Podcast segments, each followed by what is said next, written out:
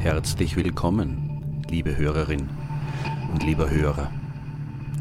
Mein Name ist Christian Weig und ich bin ein unrastig Neugieriger. Das ist etwas, das ich in vielen Bereichen meines Daseins ausleben darf.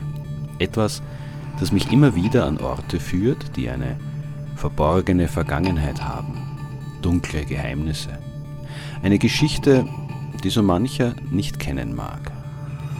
Lass mich dein Reiseführer sein zu jenen Orten, die heute zum Teil unscheinbar wirken mögen, die aber einst Geschehnisse voller Dramatik miterlebt haben. Geschehnisse, die diesen Orten auf eine merkwürdig undefinierbare Weise für alle Ewigkeit ihren Stempel aufgedrückt haben. Bitte immer nah bei mir bleiben und viel Spaß.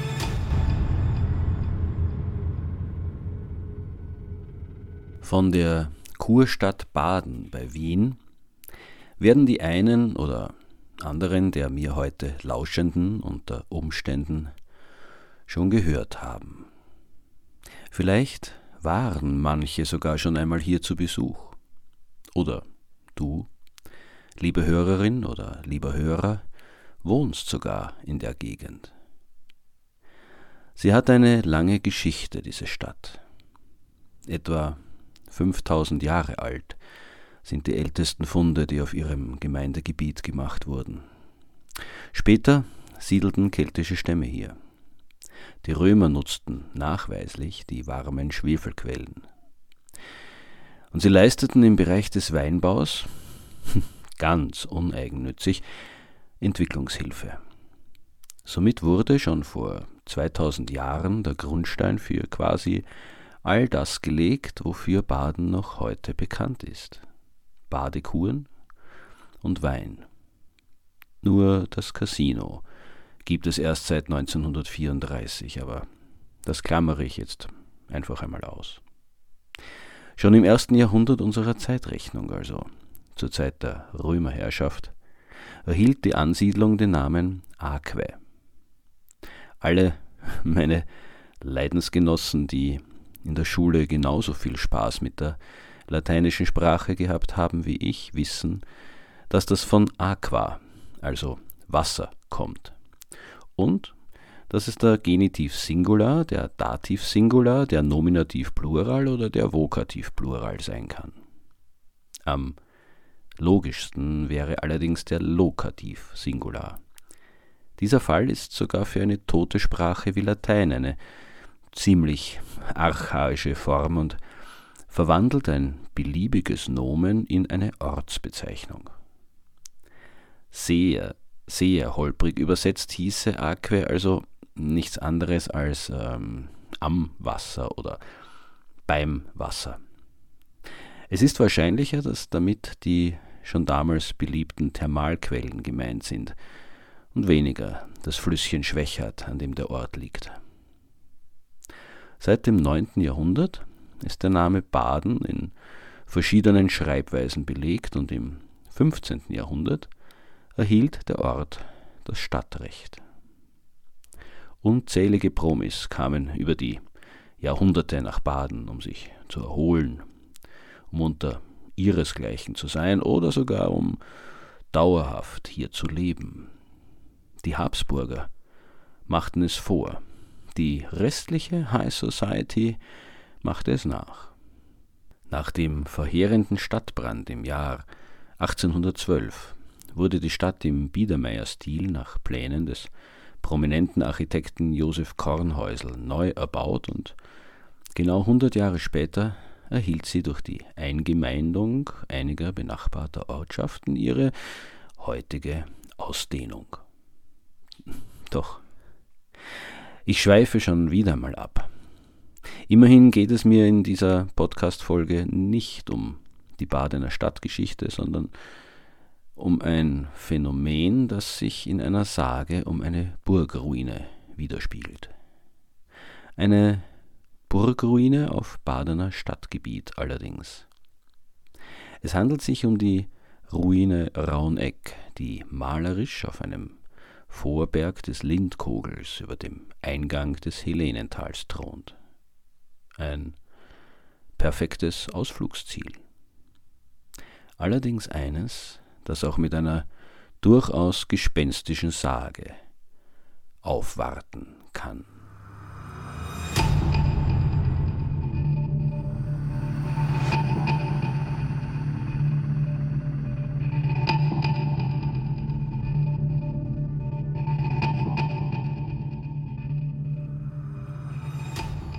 Karl Cagliano hat die erwähnte Sage in seinem Buch Niederösterreichischer Sagenschatz aus dem Jahr 1924 folgendermaßen erzählt.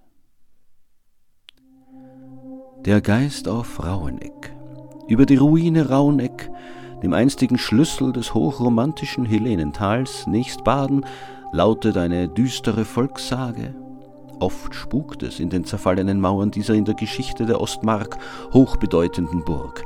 Ein Geist, man weiß nicht wer und wessen Standes er in seinem irdischen Leben war, ist von dem Schicksale bestimmt, auf den Trümmern umherzuwandeln und sehnt sich nun, ächzend und klagend, jahrhundertelang nach der Stunde seiner Erlösung, die von einer Eiche, die aus dem Gemäuer des hohen Turmes emporsproßt, abhängt. Wenn dieses Bäumlein zu einem starken Stamm gediehen, aus diesem eine Wiege verfertigt und das darin gelegene Kind sich mit reinem Herzen dem Priesterstande widmet, so klagt gar oft der Geist, dann ist die Zeit nahe, wo ich durch dieses erlöst werden kann. Alle zwölf Stunden schleicht nun seit langen Jahren der arme Geist um den dreieckigen Turm und schaut ängstlich nach seinem Bäumchen, dem allein die Wunderkraft innewohnt, den harten Bann durch eine reine Menschenseele von ihm zu wälzen. Wie von jeder Sage gibt es natürlich auch von dieser verschiedene Versionen. Manchmal ist es der Geist eines gewissen Turso, der für die Unterdrückung seiner Untertanen und seinen Geiz büßen muss. Dann wieder ist es keine Eiche, sondern eine Föhre, die aus der Mauer des Bergfrieds sprießt. Wie auch immer, das Hauptmotiv bleibt gleich. Wer Schuld auf sich geladen hat, muss von jemand Unschuldigem erlöst werden. Da ich eines Tages in der Nähe war, wollte ich, natürlich, den Schauplatz jener Sage besuchen. Wer weiß. Vielleicht kam ich ja gerade rechtzeitig zur laut Sage alle zwölf Stunden stattfindenden Tour des Geistes. Ja. Sollte er sich für ein kurzes Interview bereit erklären, wäre das eine perfekte Story für diesen Podcast. Also ab ins Auto und los. Der Burggeist wartet ja nicht ewig. Äh, naja, äh, eigentlich schon sollte er nicht irgendwann erlöst werden. Ja, egal.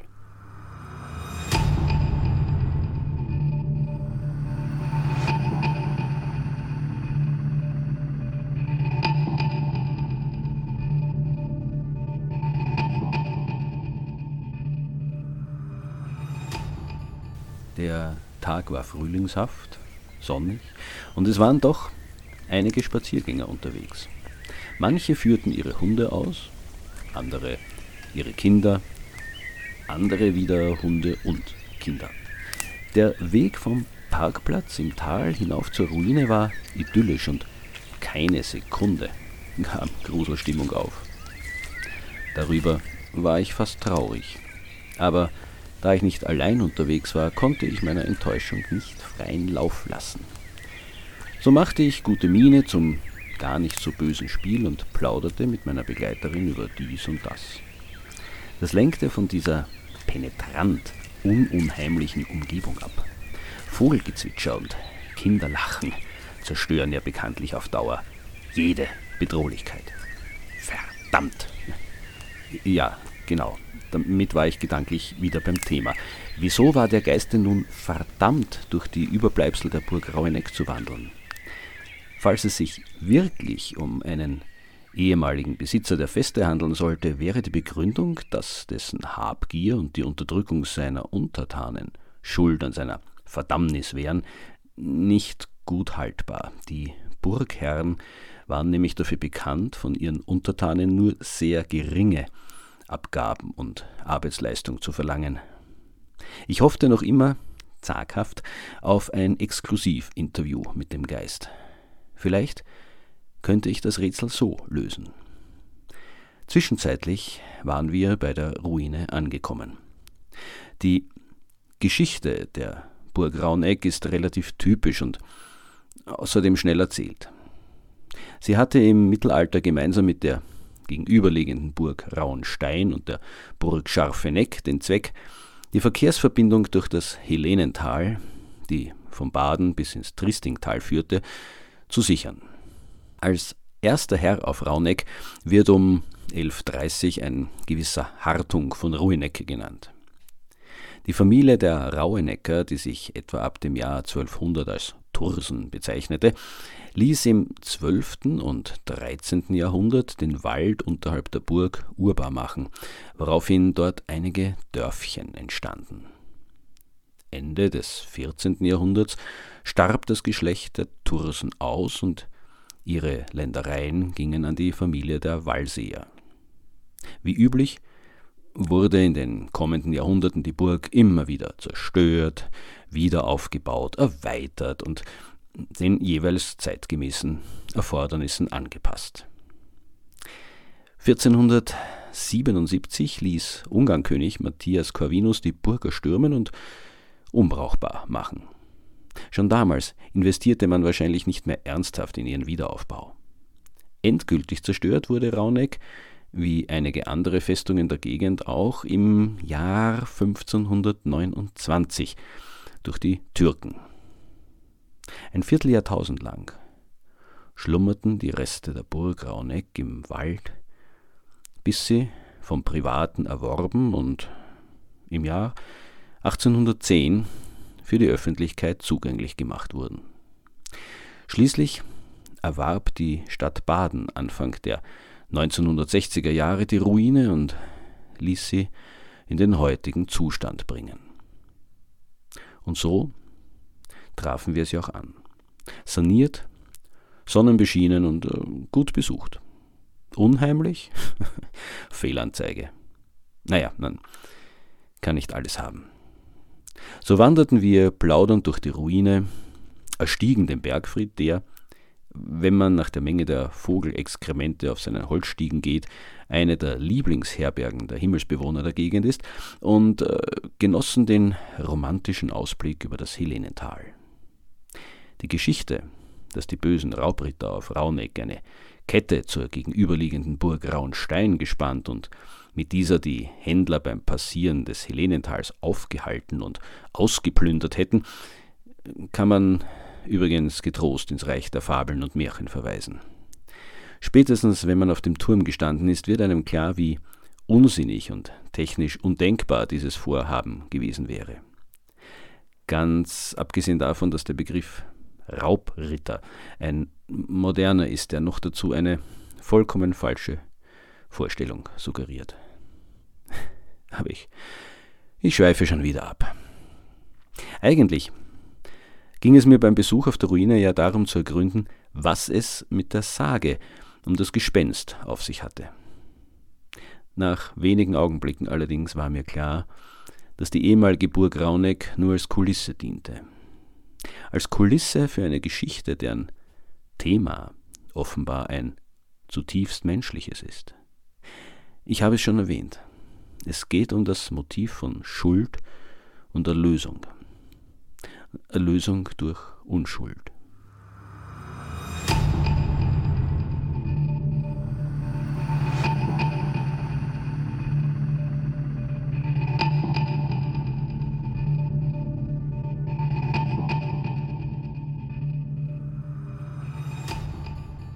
Dieses Motiv ist alles andere als selten. Viele Sagen und Mythen weltweit thematisieren jenen Erlösungsgedanken, erzählen ihn auf verschiedene Weise, stellen ihn in verschiedene Zusammenhänge, lassen diese Versuche gelingen oder auch nicht. Auf alle Fälle scheint jenes Thema ein uraltes zu sein, das uns Menschen seit Jahrtausenden beschäftigt. Sogar in die Literatur hat es Eingang gefunden.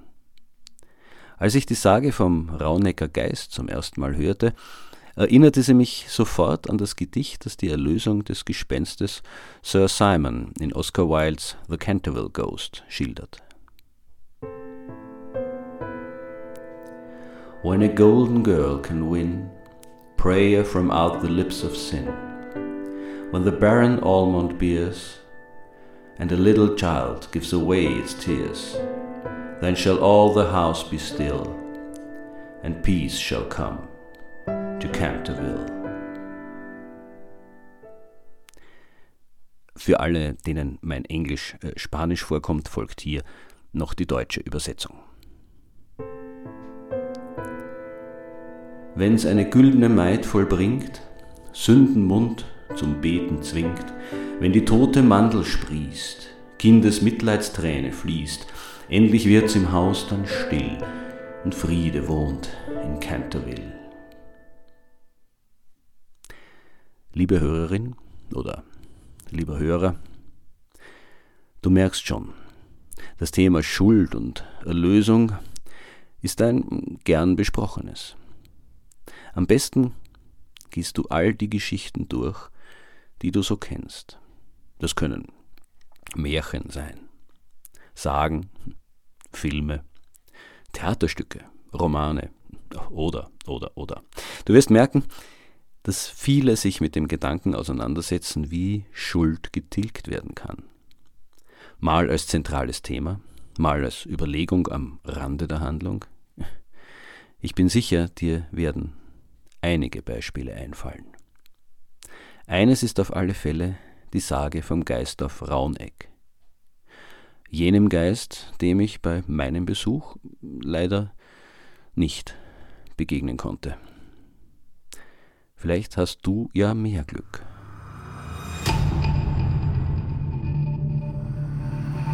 So, liebe Hörerin oder lieber Hörer, ich hoffe, du hast etwas Neues erfahren und vielleicht sogar Lust darauf bekommen, den Schauplatz der heutigen Podcast-Folge zu besuchen.